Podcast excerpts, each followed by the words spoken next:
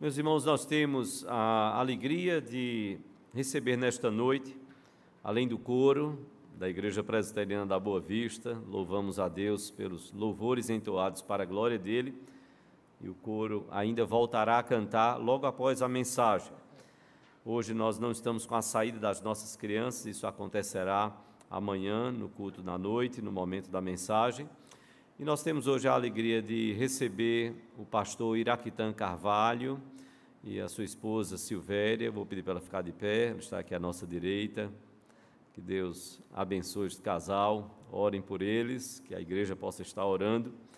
E é um casal querido, conhecido, amigo nosso, também do presbitério, que era o Presbitério Norte Pernambuco, que, dada o seu desmembramento, o pastor Iraquitan está agora pelo Presbitério Novo Recife.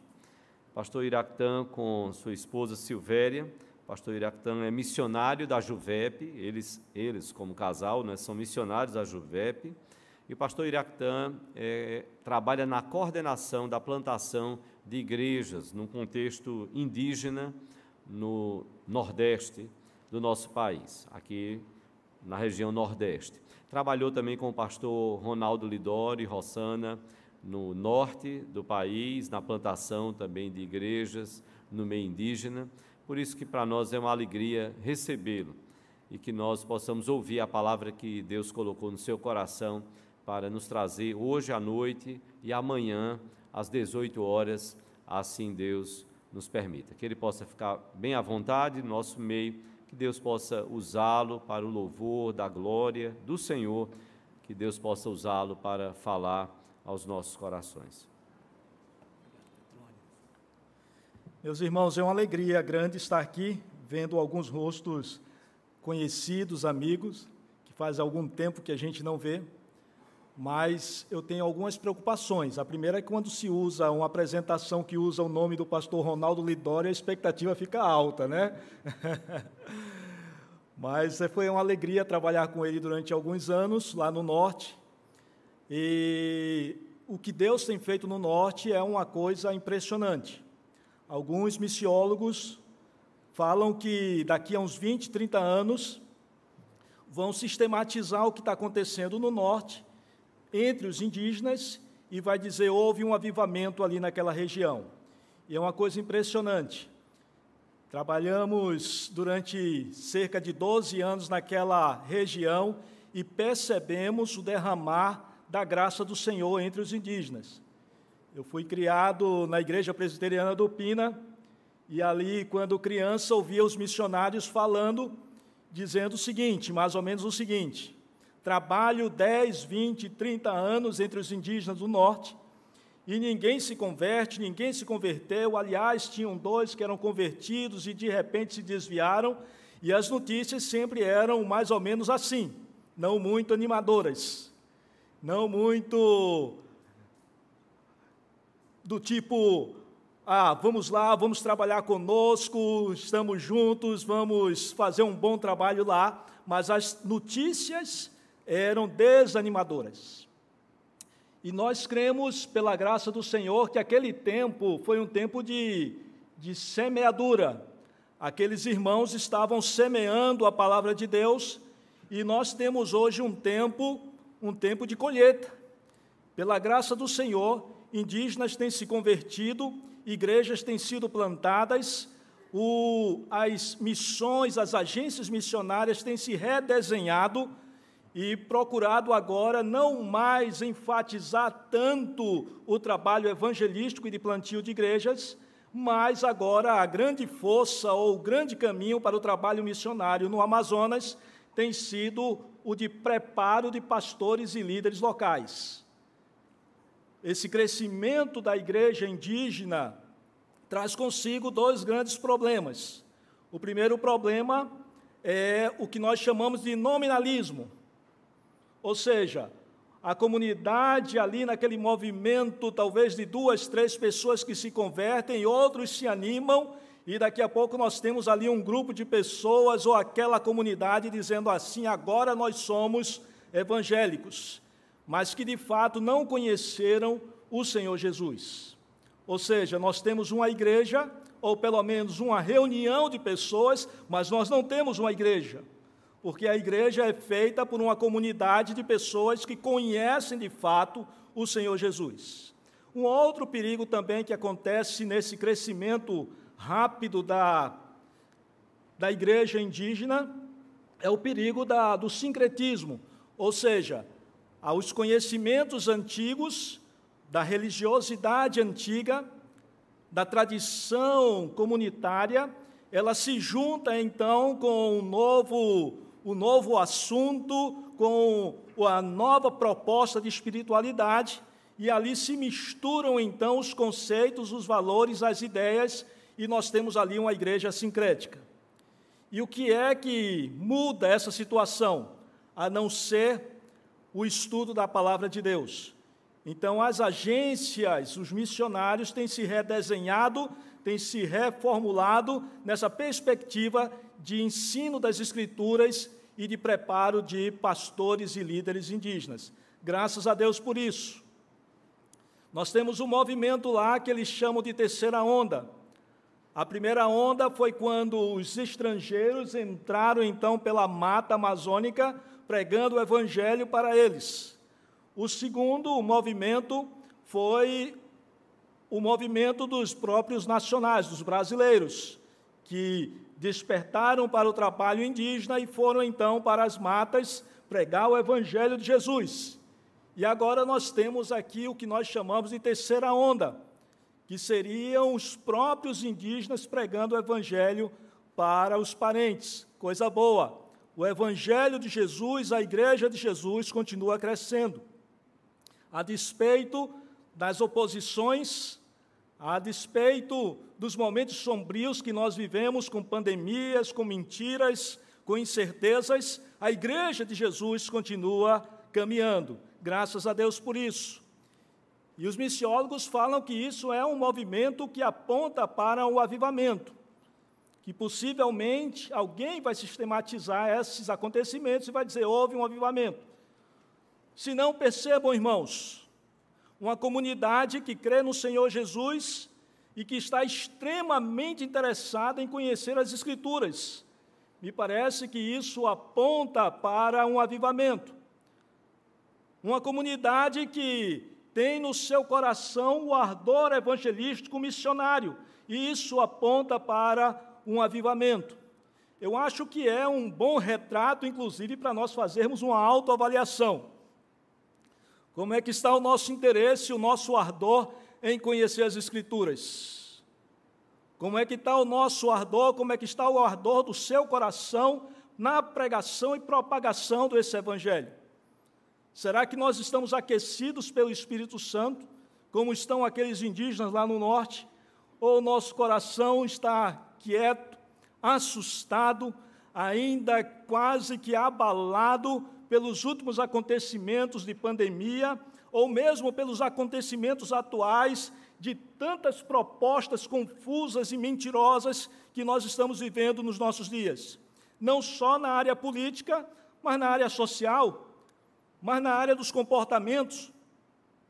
E esse ambiente de insegurança, esse ambiente de incertezas, esse ambiente de muitas mentiras, esse ambiente de fragilidade, talvez, emocional, física, que nós vivemos, muitas vezes esfria o nosso coração e nos deixa meio que confuso na nossa fé. E eu fiquei muito feliz com o texto que foi lido logo no início. Eu quero trazer à memória o que, irmãos? O que pode nos trazer a esperança. E o que nos traz a esperança, meus irmãos, são as Sagradas Escrituras, quando nós lemos e o Senhor fala ao nosso coração. E a minha oração nessa noite é que, quando nós olharmos o texto bíblico, o Senhor possa falar ao seu coração, possa falar ao meu coração, que nessa noite nós possamos sair daqui animados, revigorados pela sua palavra. Estamos aqui em Recife já há 3 anos, mais ou menos, pelo menos no Nordeste, há 3 anos, e estamos trabalhando agora com indígenas do Nordeste. Aí talvez alguns esteja passando aí na cabeça de alguns, dizendo assim, e tem índio no Nordeste? É a segunda maior população de indígenas do Brasil. São aproximadamente 200 mil indígenas vivendo nos 9 estados do Nordeste. Espalhado nesses 9 estados, nós temos uma diversidade grande de indígenas. Desde aqueles que têm características mais visíveis, como aqueles lá do Maranhão, e descendo, então, para aqui, para o nosso centrão de Nordeste, indígenas que parecem mais sertanejos, mas que possuem sua própria cultura, seu próprio ambiente social, sua própria distribuição social e o seu comportamento. E como eles são também aprisionados e necessitados, então, do Evangelho de Jesus. Estamos aqui com pelo menos 4 equipes já trabalhando, 2 equipes no interior de Alagoas, 2 equipes no interior aqui de Pernambuco, e mais um casal chegando para trabalhar conosco. Graças a Deus por isso. Graças a Deus por isso. Mas nessa noite eu gostaria que os irmãos saíssem encorajados, não apenas por essas notícias boas. O Evangelho continua prosseguindo, a igreja continua caminhando, mas eu queria que os irmãos saíssem nessa noite aqui, animados, encorajados, com a visão novamente aberta e percebendo a graça e a misericórdia do Senhor que se renovam todos os dias por causa do texto bíblico e da exposição do texto bíblico. E nós queremos trabalhar com os irmãos nesses 2 noites, hoje e amanhã, no capítulo 17 do Evangelho de João. E eu gostaria que os irmãos abrissem as suas Bíblias e pudéssemos ler juntos o capítulo 17. Os irmãos acompanham, eu vou fazer essa leitura, são 25, 26 versículos, então os irmãos acompanhem, normalmente quando os textos são longos, a gente se dispersa, começa a lembrar aí do jogo do Náutico e etc. Então, eu gostaria que os irmãos mantivessem atenção no texto sagrado e tentassem me acompanhar naquilo que diz as Escrituras. Capítulo 17 diz o seguinte: tendo Jesus falado essas coisas, levantou os olhos ao céu e disse, percebam, irmãos, uma oração. Jesus, então, começa a fazer uma oração, dizendo o seguinte, Pai, é chegado a hora, glorifica teu Filho, para que o Filho glorifique a ti. Assim como conferiste autoridade sobre toda a carne, a fim de que ele conceda a vida eterna a todos os que lhe deste. Versículo 3, percebam, irmãos, e a vida eterna é esta, e a vida eterna é esta. E qual é a vida eterna, irmãos? Que te conheçam a ti, o único Deus verdadeiro, e a Jesus Cristo, a quem enviaste. Lembram que eu falei aqui do perigo de igrejas nominalistas? Igrejas que se reúnem, ou pelo menos um grupo de pessoas que se reúnem, mas que não conhecem o único Deus verdadeiro e a Cristo, a Jesus, o Cristo, a quem Ele enviou. Versículo 4. Te glorifiquei na terra, consumando a obra que me confiaste para fazer. E agora, glorifica-me, ó Pai, contigo mesmo, com a glória que eu tive junto a ti, antes que houvesse mundo. Graças a Deus por isso. Versículo 6, eu queria que os irmãos percebessem, a partir do versículo 6, essa sensação, esse sentimento de pertencimento. Como Jesus trabalha com seus discípulos, para que eles possam perceber-se pertencentes a Cristo Jesus, ao Deus verdadeiro. Observem versículo 6, manifestei o teu nome aos homens que me deste no mundo, do mundo, eram teus, e tu me confiaste, e eles têm guardado a tua palavra. Agora, eles reconhecem que todas as coisas que me tens dado provém de ti, porque eu lhes tenho transmitido as palavras que tu me deste, e eles as receberam e verdadeiramente reconheceram que saí de ti e creram que tu me enviastes. Versículo 9, percebam bem, irmãos, é por estes que eu rogo. Eu não rogo pelo mundo, mas por aqueles que me destes, porque são, o que, irmãos? Teus. Graças a Deus por isso. São teus. Nós somos do Senhor, do Deus Todo-Poderoso. Amém, irmãos? Amém. Graças a Deus. Versículo 10. Ora, todas as coisas são tuas, e as tuas coisas são minhas, e neles eu sou glorificado. Que o Senhor seja glorificado em nossas vidas também, irmãos. Já não estou no mundo, mas eles continuam no mundo, ao passo que eu vou para junto de ti. Pai Santo, guarda-os em teu nome, para que eles sejam um como nós somos. Versículo 12, quando eu estava com eles, guardava-os em teu nome, que me deste, e protegi-os, e nenhum deles se perdeu, exceto o filho da perdição, para que se cumprisse a Escritura. Versículo 13, percebam aqui que a partir do versículo 13, há uma oração de envio.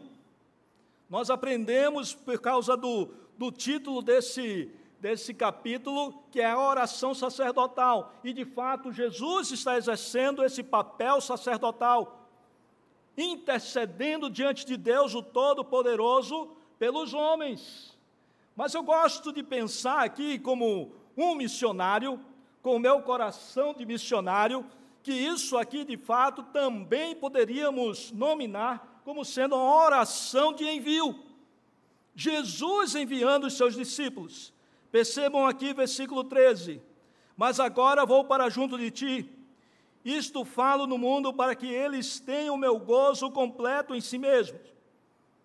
Eu lhes tenho dado a tua palavra, e o mundo os odiou, porque eles não são do mundo, porque também eu não sou. Versículo 15, não peço que os tire do mundo, mas o que, irmãos? Que os guarde do mal. Eles não são do mundo, como eu também não sou. Santifica-os, ou seja, separa-os na tua verdade, e a tua palavra é a verdade. Amém, irmãos? Graças a Deus, palavra do Senhor. Versículo 18, assim como tu me enviaste ao mundo, também eu enviarei ao mundo. Versículo 19, e eu gosto de pensar agora nesse bloco, como se o Senhor estivesse olhando a sua igreja, a igreja que está sendo formada, ou talvez nós pudéssemos olhar para esse corpo de discípulos e pensar que esse é um embrião, é um início da caminhada comunitária, daquilo que é a igreja do Senhor. Versículo 19, é a favor deles que eu me santifico a mim mesmo, para que eles também sejam santificados na verdade. Percebam o versículo 20, irmãos, não rogo somente por estes, mas rogo também por aqueles que vierem a crer em mim, por intermédio da sua palavra, a fim de que todos sejam um, como tu és, ó Pai, em mim, e eu em ti, também sejam eles em nós, para que o mundo creia que tu me enviaste. Eu lhes tenho transmitido a glória que tens me dado, para que sejam um como nós o somos, eu neles e tu em mim, a fim de que sejam, que, irmãos? Aperfeiçoados na unidade, para que o mundo conheça que tu me enviaste ao mundo, e conheça que tu me enviaste, os que me amaste, e os amaste como também amaste a mim. Versículo 24, Pai, a minha vontade é que aonde eu estou, estejam também comigo os que me deste, para que vejam a minha glória, que me conferiste, porque me amaste antes da fundação do mundo. Pai justo, o mundo não te conheceu, eu, porém, te conheci, e também estes compreenderam que tu me enviaste. Eu lhes fiz conhecer o teu nome, e ainda o farei conhecer, a fim de que o amor com que me amaste esteja neles, e eu neles esteja. Vamos orar. Deus, nós estamos diante da Tua Palavra, e nós queremos Te rogar agora, em nome de Jesus, que o Senhor anime o nosso coração, anime, ó Deus, os nossos sentimentos, revigore, ó Deus, as nossas forças. Muitos, ó Deus, estão cansados, desanimados, perderam o brilho e a vitalidade da vida eclesiástica, e nós te rogamos em nome de Jesus, que nessa noite o Senhor possa tratar com cada um de nós. Nós te rogamos em nome de Jesus, e para a glória de Jesus, amém. O historiador Michael Green, ele diz que a igreja primitiva era motivada ao trabalho evangelismo, pelo menos por três grandes motivos. O primeiro motivo que ele acredita que motivava o coração e fazia aquela igreja explodir, não só em crescimento numérico, mas no crescimento espacial, era o sentimento de gratidão que eles possuíam pela obra de Jesus. Olhando a sua situação diante do pecado, percebendo a sua situação diante das contradições da vida, e olhando para a obra de Jesus na cruz, o sangue que foi derramado e a sua ressurreição, por causa do amor que Deus possuía pela vida deles, eles se sentiam impulsionados ao trabalho evangelístico. O outro sentimento que o autor fala a respeito do que motivava aquelas pessoas a pregarem o Evangelho era o senso de responsabilidade. Eles percebiam que, de fato, Deus tinha escolhido aquela igreja ou aquela comunidade e tinha dado para eles essa responsabilidade de anunciar o Evangelho de Jesus a todas as nações. E o terceiro motivo era a preocupação de glorificar o nome de Jesus e de fazer o nome de Jesus conhecido, não só aos que estavam perto, mas também aos que estavam longe. E são esses sentimentos que levavam a igreja a um crescimento tão espantoso e belo que nós percebemos ali, relatado no livro de Atos dos Apóstolos. Mas, meus irmãos, os dias são maus. O apóstolo Paulo, no capítulo 5 de Efésios, nos faz essa afirmação.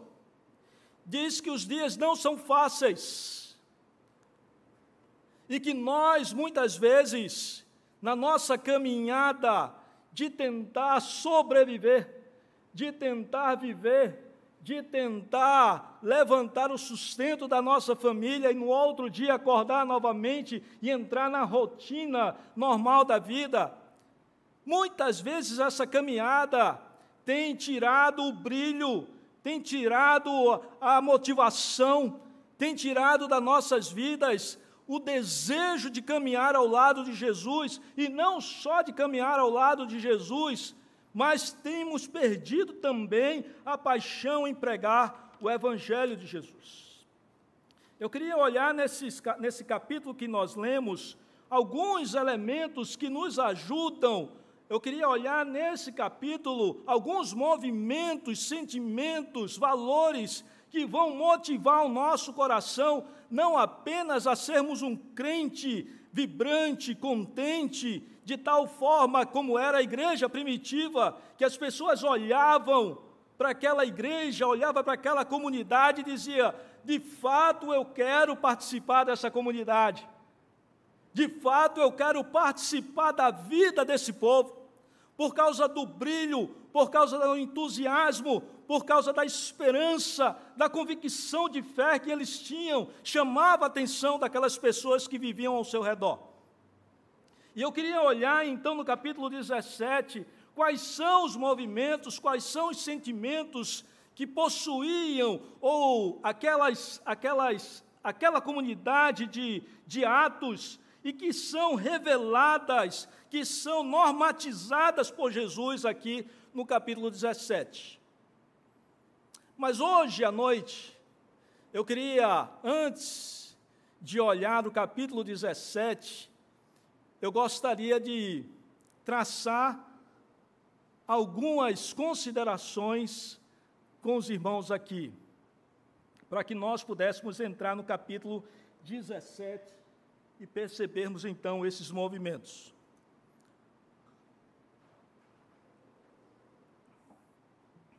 A primeira consideração que eu gostaria de fazer com os irmãos era relembrar o que é ser igreja. Relembrar com os irmãos o que é, o que não é ser igreja. Em primeiro lugar, os irmãos sabem bem disso. A igreja não são as paredes, não é esse espaço. A igreja não é esse espaço com as programações que nós realizamos. E muitas vezes, na nossa dinâmica costumeira, nós terminamos entrando e perdendo o sentido, o verdadeiro sentido daquilo que é a igreja. E quando chega o domingo de tarde, nós dizemos: vou me arrumar porque eu preciso ir para a igreja. E a ideia que se passa ali é juntar nesse espaço e participar dessa programação. Eu queria relembrar que também igreja não é a denominação que nós pertencemos. Amamos a IPB, mas esse não é o conceito bíblico a respeito de igreja.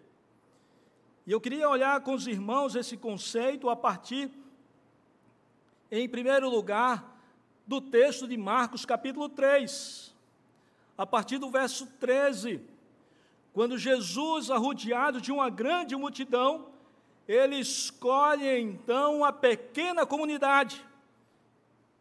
E essa palavra eu queria que ficasse gravada no seu coração.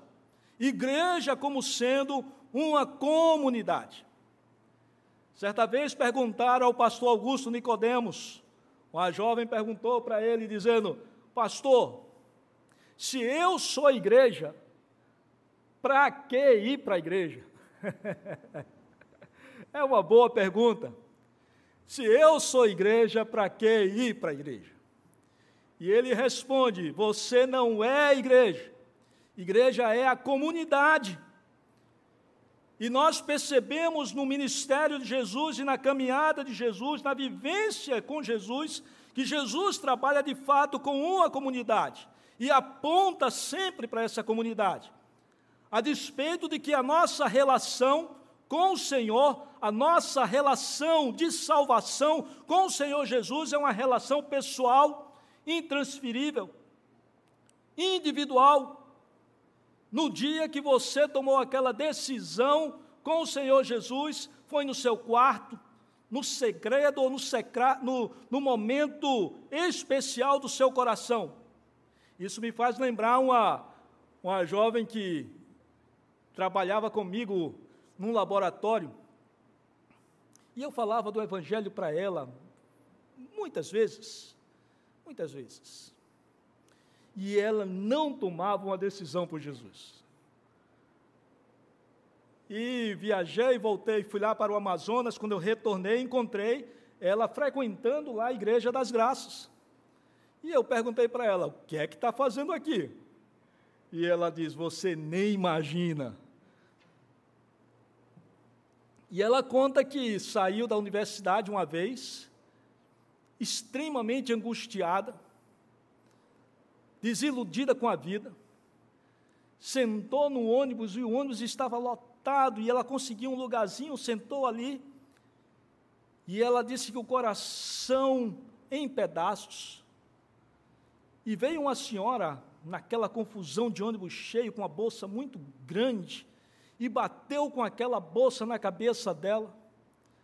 E ela disse que se encheu de raiva e olhou com a cara feia para aquela mulher, mas pendurado naquela bolsa tinha um chaveiro. E no chaveiro estava escrito: entrega o teu caminho ao Senhor, confia nele, e o mais ele fará. Ela disse: irá que eu entreguei minha vida ali a Jesus.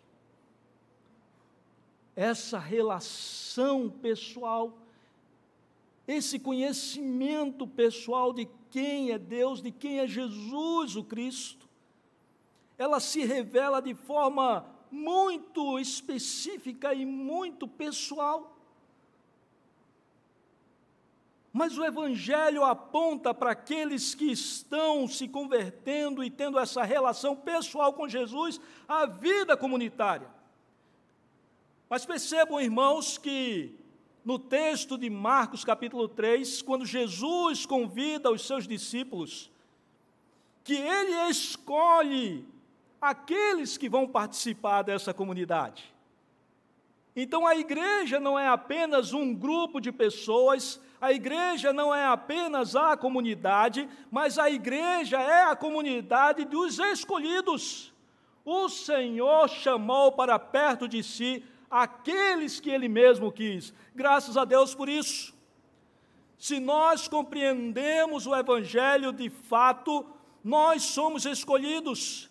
Não fomos nós que escolhemos a Deus, não fomos nós que escolhemos a Jesus, mas Ele nos escolheu, Ele nos chamou, e participamos então dessa comunidade dos escolhidos.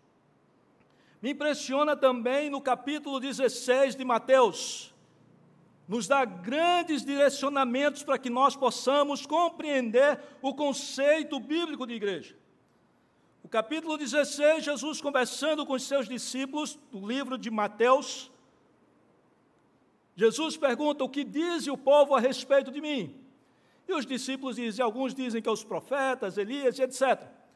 E Jesus vira então para os seus discípulos e pergunta: e vós, que dizem a respeito de mim? Essa pergunta é crucial para as nossas vidas. O que é que nós afirmamos a respeito de Jesus? Quem é Jesus para mim e para você nessa noite aqui?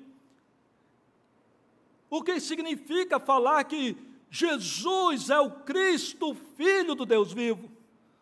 Que significado e que profundidade tem isso no seu coração? Essa foi a pergunta que Jesus fez aos seus discípulos. E vocês, e os irmãos conhecem bem o texto, diz que Pedro se levanta e diz: tu és o Cristo, o Filho do Deus vivo. E Jesus diz: tu és feliz, porque não foi carne, não foram os homens que te revelou isso, mas o próprio Deus quem revelou. Então percebam, irmãos, que dentro dessa comunidade dos escolhidos, essas pessoas também foram chamadas e receberam a revelação do próprio Deus. São pessoas que compreendem a revelação de Deus, perceberam de fato quem é Deus, por causa da ação de Jesus na cruz. Igreja, então, nós podemos dizer que é uma comunidade, mas não é apenas o ajuntamento de pessoas, mas são pessoas chamadas, escolhidas, e que professam a fé: tu és o Cristo, o Filho do Deus vivo. Mas me impressiona também que no capítulo 16, ainda de Mateus, quando Jesus usa a palavra igreja, e é a primeira vez que é pronunciada ou dita essa palavra no Novo Testamento, ele chama de eclésia. E os irmãos já devem ter ouvido e sabem disso também, que a ideia da palavra no grego dá a ideia dos chamados para fora, daqueles que foram chamados e participam dessa comunidade. E eu fico pensando, irmãos, que pelo menos em duas perspectivas, esse chamado para fora nós podemos pensar.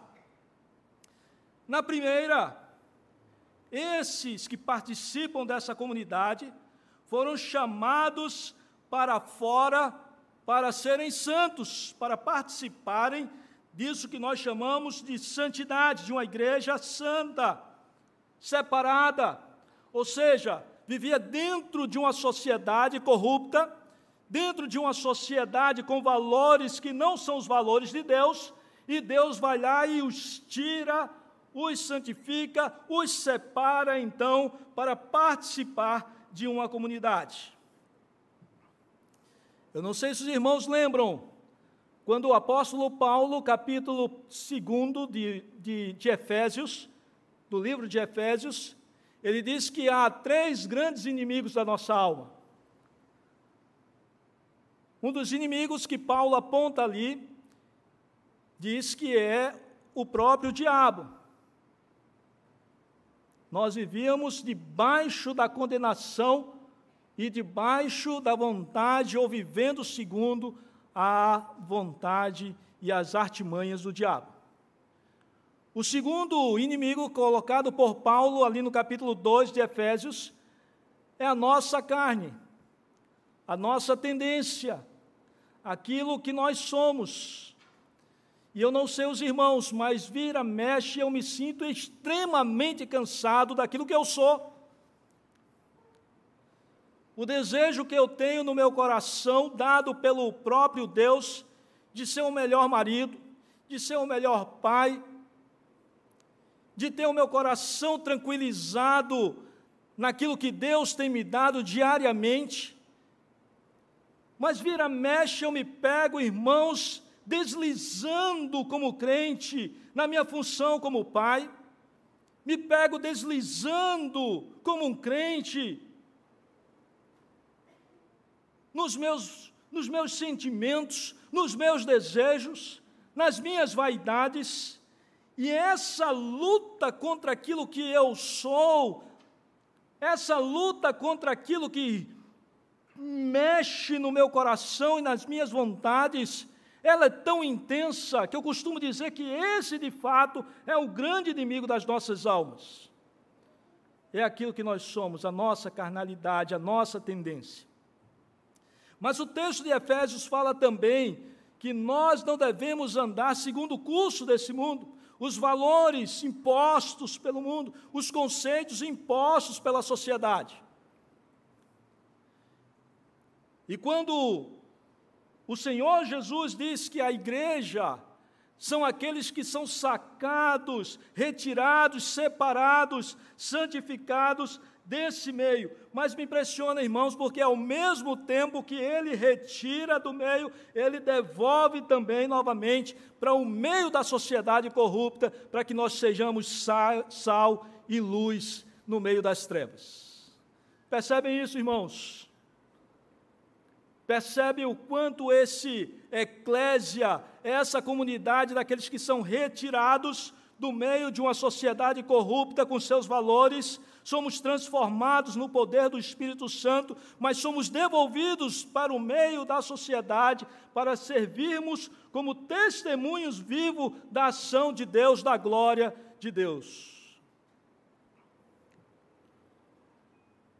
Eclésia, ou seja, a igreja é uma comunidade daqueles que foram chamados, foram escolhidos, daqueles que tiveram seus olhos abertos pelo próprio Deus e que professam a fé em Cristo Jesus e que são retirados do meio de uma sociedade corrupta, mas ao mesmo tempo eles são lançados e colocados de volta para servirem de testemunhos vivos a respeito desse evangelho, que é capaz de modificar o comportamento dos homens.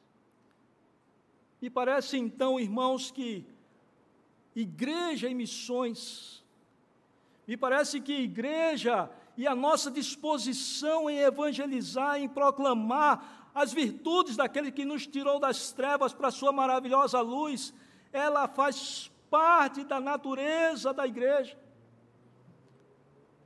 É praticamente impossível nós separarmos, então, a nossa identidade de comunidade eleita, redimida pelo próprio Deus, o Deus Todo-Poderoso que criou os céus e a terra, e a nossa função de sermos esses proclamadores das virtudes daquele que nos chamou das trevas. Isso é a igreja. A segunda consideração que eu queria fazer com os irmãos nessa noite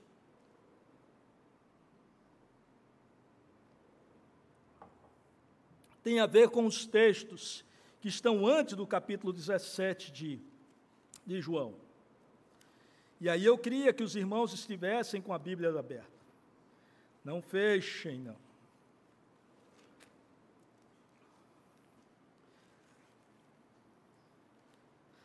Primeira consideração a respeito dos textos anteriores eu quero fazer com os irmãos aqui nessa noite, rapidamente. O pastor Petrônio disse que eu, por favor, não ultrapassasse a meia-noite. Eu acho que eu estou indo bem. A primeira consideração é que essa oração é feita dentro de um contexto de despedida. Jesus está se despedindo dos seus discípulos. E certamente os irmãos já tiveram oportunidade de se despedir de pessoas amadas. Talvez de um pai que estava partindo, um filho que partiu. E esse momento de despedida é um momento muito singular. É um momento onde o coração se abre e as verdades mais profundas são expostas. Às vezes, num pedido de perdão, de uma mágoa, de um ressentimento, de alguma coisa feita contra nós, e nós, naquele momento de despedida, nós abrimos o nosso coração e deixamos que todo o nosso sentimento aflore naquele momento.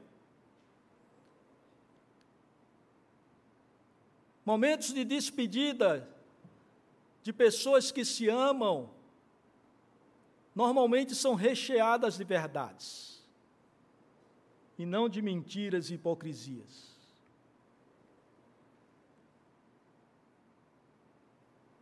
E eu fico pensando quais seriam as palavras que eu diria para as minhas filhas e para minha esposa, se eu soubesse que estaria indo embora, me encontrar com o Pai nesses próximos dias.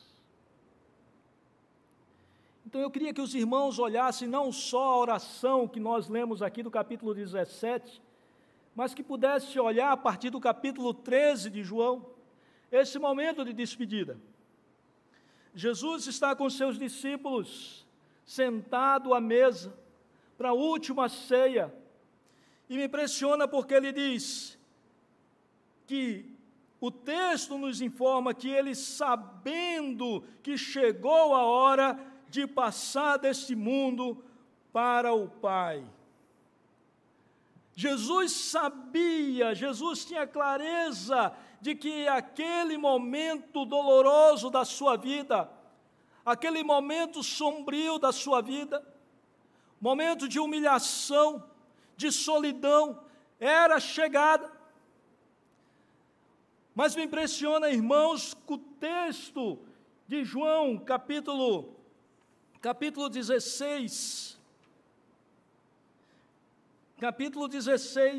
quando diz que ele queria estar com seus amigos. Não vos chamo mais de servos, vos chamo de amigos. Isso fica muito mais claro no relato de Lucas, quando Lucas relata esse último momento de Santa Ceia.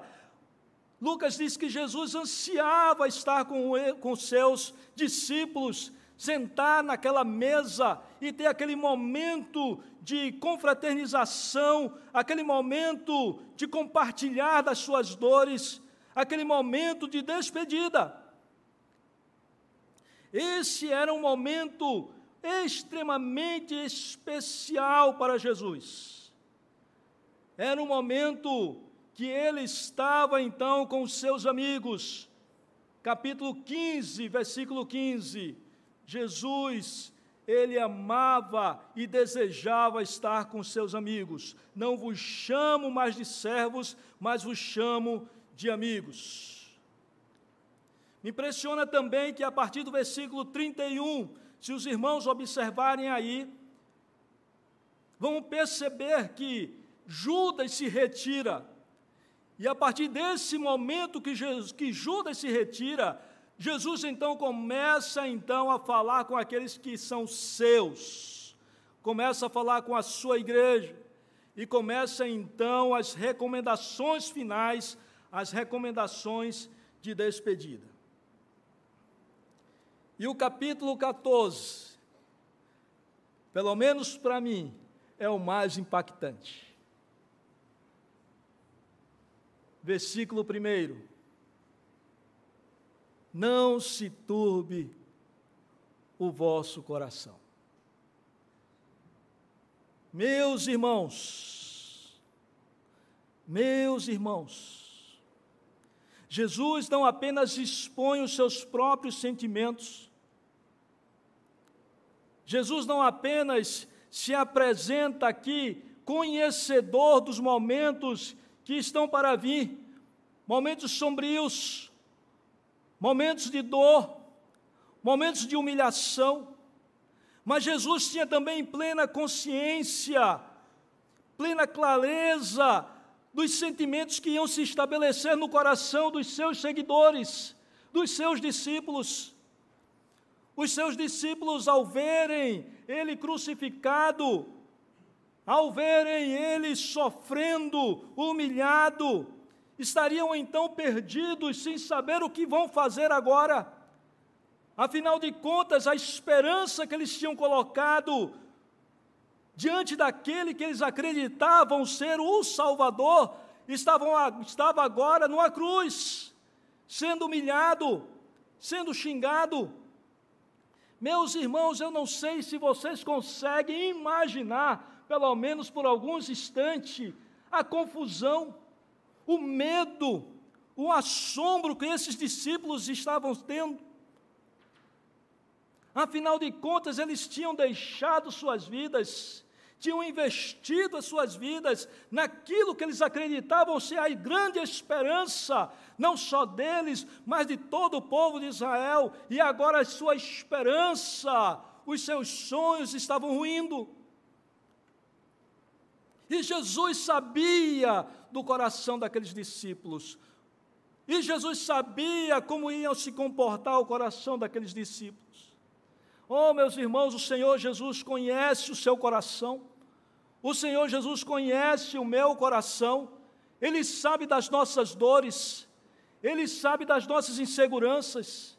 Ele sabe que, vez por outra, precisamos parar e dizer: eu quero trazer à memória aquilo que me traz esperança, porque o nosso coração está afligido, está assustado, e no momento de despedida, de desconforto comunitário, Jesus olha para os seus discípulos e diz assim: não se turbe, não permita que o seu coração vire um turbilhão de sentimentos, não permita que vocês percam o foco por causa do grande temor, do grande assombramento que se estabelece na vida de vocês.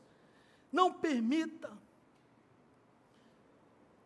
Isso me faz lembrar o Salmo 131, quando o salmista diz assim: olha, eu cansei de olhar e desejar tantas coisas, eu fiz calar e sossegar a minha alma, como uma criança desmamada se aquieta no braço da sua mãe, assim é a minha alma para contigo.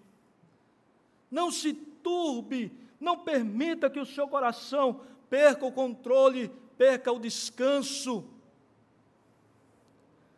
viajando naqueles rios do Amazonas, peguei uma tempestade, e isso porque uma irmã indígena orou por mim, e disse: Deus tira toda a tempestade do caminho do pastor Iraque. Lá uma expressão de banzeiro, que são aquelas ondas que são provocadas pelo vento e tornam a viagem extremamente desconfortável naqueles barquinhos de alumínio. É horrível. Dói as costas, dói o traseiro, dói tudo. E aquela irmã indígena orando por mim, na hora da saída da comunidade, eu estava com minha filha, ela tinha uns 6 anos de idade, Silvéria não foi, com Carolzinha, estava eu e Catarina, e um homem que pilotava o barco. E ela orou dizendo: Deus tira todos os banzeiros e toda a tempestade do caminho e da frente do pastor Iraque. E eu, no meu coração, disse o que, irmãos? Amém. Graças a Deus. A gente sai do pequeno rio que a gente trabalhava e aparece o grande Rio Negro.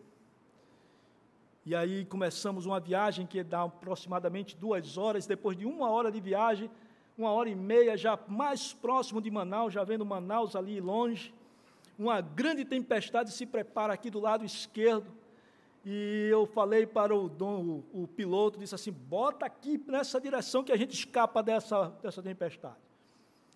E ele acreditou em mim, pastor.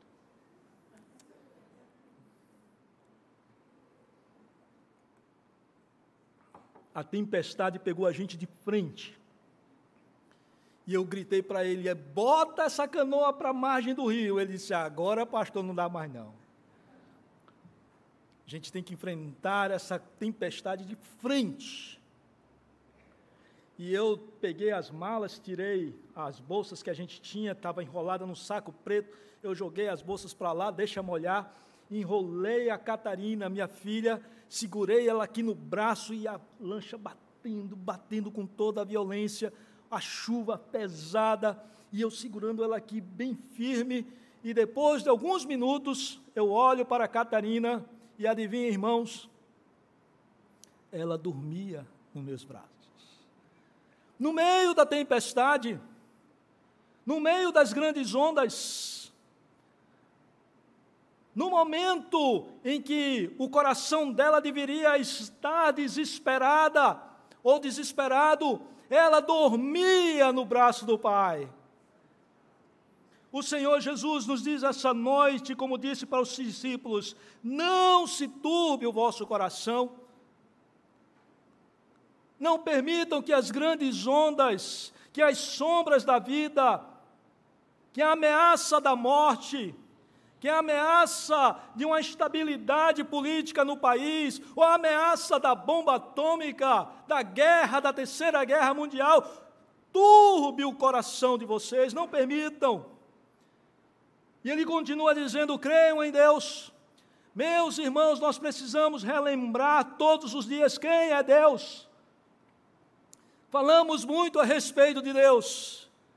Todos os domingos, pelo menos, falamos, cantamos, e como deixamos na rua, Deus me proteja, graças a Deus, mas quem é Deus? Precisamos trazer à memória aquilo que nos dá esperança, e a esperança é que nosso socorro vem do Senhor, e não é qualquer Senhor, é o Senhor que fez os céus e fez a terra. É o Deus que criou todas as coisas. É o Deus que tem o poder de sustentar a história do universo em suas mãos. Uma estrela não cai, uma estrela não morre, se não for pela autorização de Deus. Um cabelo não cai da nossa cabeça, que não seja pela ordem desse Deus que criou o universo. Precisamos relembrar quem é Deus. Sentado no alto e sublime trono, como viu Isaías, como disse o salmista, nos céus dos céus, ele proclama ainda a voz do Senhor. Meus irmãos, nós não servimos a qualquer um, a qualquer força, uma força cósmica. Nós servimos ao Deus Todo-Poderoso. Não se turbe o vosso coração, creio em Deus. Mas o texto diz que não apenas creio em Deus, mas creio também em mim. Esse Deus Todo-Poderoso que criou o universo, sentado no alto e sublime trono, olha para a nossa vida, olha para a nossa existência. Mesmo conhecendo os meus pecados, as minhas limitações, se faz carne, habita entre nós. Diz o texto de João, cheio de graça e de verdade. Graça e verdade. Porque se esse Deus se revela a nós apenas com a verdade, nós estaríamos mortos, irmãos. Mortos. Quando eu falo isso, eu sempre lembro da pergunta perigosa do casal. Quando a esposa fala, amor, eu estou bonita? Eu estou bem com essa roupa? Os maridos sempre perdem. Se ele disser, não, está bonita assim, amor. Você está dizendo isso porque você quer sair logo para ir para a igreja.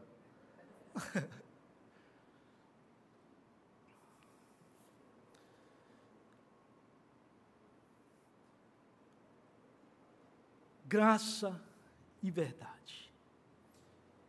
A verdade precisava ser dita. A verdade precisava ser revelada aos humanos. A verdade precisava ser estabelecida na sua vida e na minha vida. Mas se o Senhor viesse apenas com a verdade, irmãos, nós estaríamos mortos. E o Evangelho se apresenta a nós com a verdade de Deus, mas se revela a nós com a graça de Deus, com a misericórdia de Deus. Graça e verdade que se estabelece na figura, na pessoa de Jesus, que morre naquela cruz, que desce até então as regiões mais baixas, mas Ele ressuscita no terceiro dia. Creiam em Deus, creiam também em mim, creiam que o Deus Todo-Poderoso se fez carne, mas Ele se fez carne porque Ele amava a minha vida e a sua vida para nos dar a salvação. O Filho do Deus vivo, Jesus, o Cristo.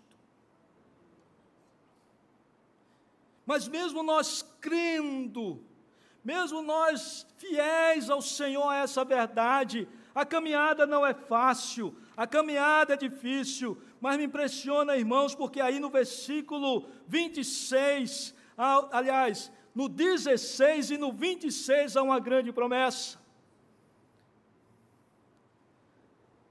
O envio do Paráclitos, do Espírito Santo, daquele que estaria conosco todos os dias. É como se ele estivesse dizendo assim, creiam, permaneçam firmes, creiam em Deus, não se turbe o coração, creiam também em mim. Mas a vida não é fácil, a vida é dura. Quando chega o momento da dor e o momento da angústia, nós precisamos do Consolador, aquele que nos guia, que nos revela então toda a verdade, aquele que nos mostra o caminho, aquele que nos consola e que nos aponta a esperança, nos aponta para a misericórdia do Senhor todos os dias. É o Espírito Santo de Deus. Percebam, irmãos, que no momento de despedida, o Senhor Jesus incentiva os seus discípulos, não desanimem, caminhem, não permitam que o seu coração se perturbe, creiam, continuem crendo em Deus, continuem crendo em mim. Mas ele diz assim, eu vos enviarei o Consolador. E Ele estará conosco, Ele estaria com vocês, um dia sim e o outro não. Amém, irmãos? Amém não, irmãos.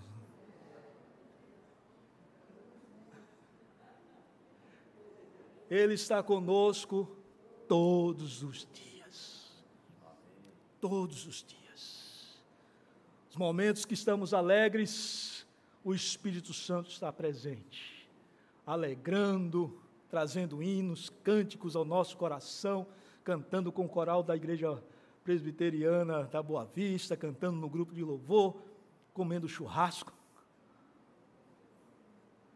Mas no momento da tristeza, no momento da dor, no momento em que todos nos abandonam, nos sentimos humilhados, desprezados, o apóstolo Paulo dizia: posso todas as coisas.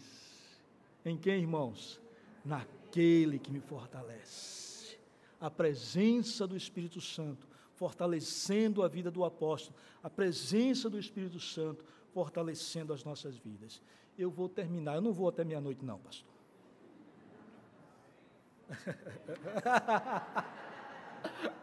Olha, tu volta amanhã, né?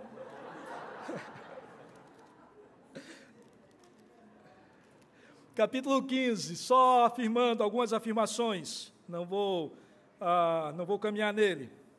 Mas capítulo 15, basicamente, o Senhor Jesus está dizendo: permaneçam em mim, permaneçam, porque sem mim nada podeis fazer. Capítulo 16, ele continua então a promessa do Espírito Santo. E versículo 33, estas coisas vos tenho dito, capítulo 16, 33, estas coisas vos tenho dito para que tenhais o que, irmãos? Paz em mim. No mundo passareis aflições, mas tende bom ânimo, eu venci o mundo. Amém, irmãos? Graças a Deus. E aí eu vou começar logo hoje, o 17. Estou brincando, irmão. E tendo dito essas coisas, levantou os olhos e orou. E a gente continua então amanhã, irmãos. A minha oração para hoje é que o Senhor trate com a sua alma. Trate com a sua alma. Porque eu sei, pelo menos boa parte aqui dessa igreja, ou alguns que eu conheço aqui, já fazem muito tempo que estão na igreja, já sabem isso de cor e salteado. Conhecem as Escrituras, sabem o que devem fazer, mas na hora que chega o dia mau, parece que a gente esquece tudo. Porque o problema não é no nosso conhecimento, não é na cognição, o problema é na nossa alma. O Senhor precisa tratar com a nossa alma. Então, minha oração nessa noite é: Deus, aplica a Tua palavra na alma, na nossa alma. E quem faz isso é o Espírito Santo de Deus, irmãos.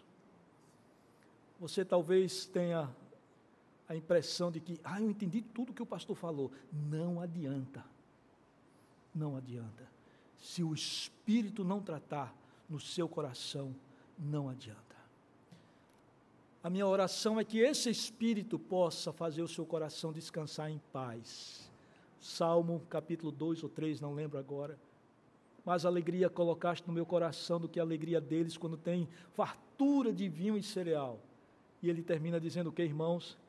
Em paz me deito e logo pego no sono, porque só o Senhor me faz repousar em segurança. Não se turbe o coração. Creiam no Deus que não dorme e não dormita. É o nosso socorro, ele vem do Senhor que fez os céus e a terra. Creiam também na esperança do Evangelho. Tu és o Cristo, o Filho do Deus vivo, e nós temos a esperança da volta e do retorno de Jesus. Vão para casa dormir em paz. Eu espero que você volte domingo, meu irmão. Vamos orar, meu irmão. Baixe sua cabeça.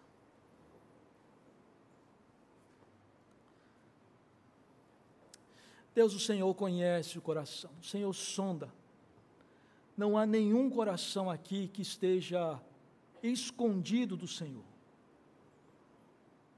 Não há nenhum sentimento encoberto, sejam sentimentos pecaminosos, sejam sentimentos, ó Deus, da nossa fragilidade emocional, do momento em que estamos vivendo, da nossa dor, da nossa angústia. Fruto, ó Deus, de pessoas maléficas que falaram coisas que não deveriam falar. O Senhor conhece o nosso coração. O Senhor conhece as nossas dores, dores físicas, dores na alma. Ó Deus, o Senhor conhece a nossa vida. Mas a Tua palavra diz que o Teu Espírito nos consola. A Tua palavra nos ensina de que o Teu Espírito nos cura, nos liberta. Então, nessa noite, meu Senhor, trata conosco.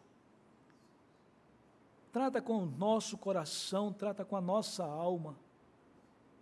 E permita, ó Deus, que esse tratamento nos faça recordar que nós temos a esperança da salvação, que aqui não é a nossa casa, aqui não é o final da nossa, aliás, a morte não é o final da nossa existência. Pelo contrário, nós temos a esperança da vida eterna, e a vida eterna é esta, que conheça a Ti, o único Deus verdadeiro, e a Jesus o Cristo. Ó Deus, em nome de Jesus, permita que a Tua palavra nos console, nos conforte e nos encoraje a viver e nos encoraje também a pregar o Evangelho de Jesus. Nós Te agradecemos e nós Te louvamos, em nome de Jesus. Amém, meu Senhor.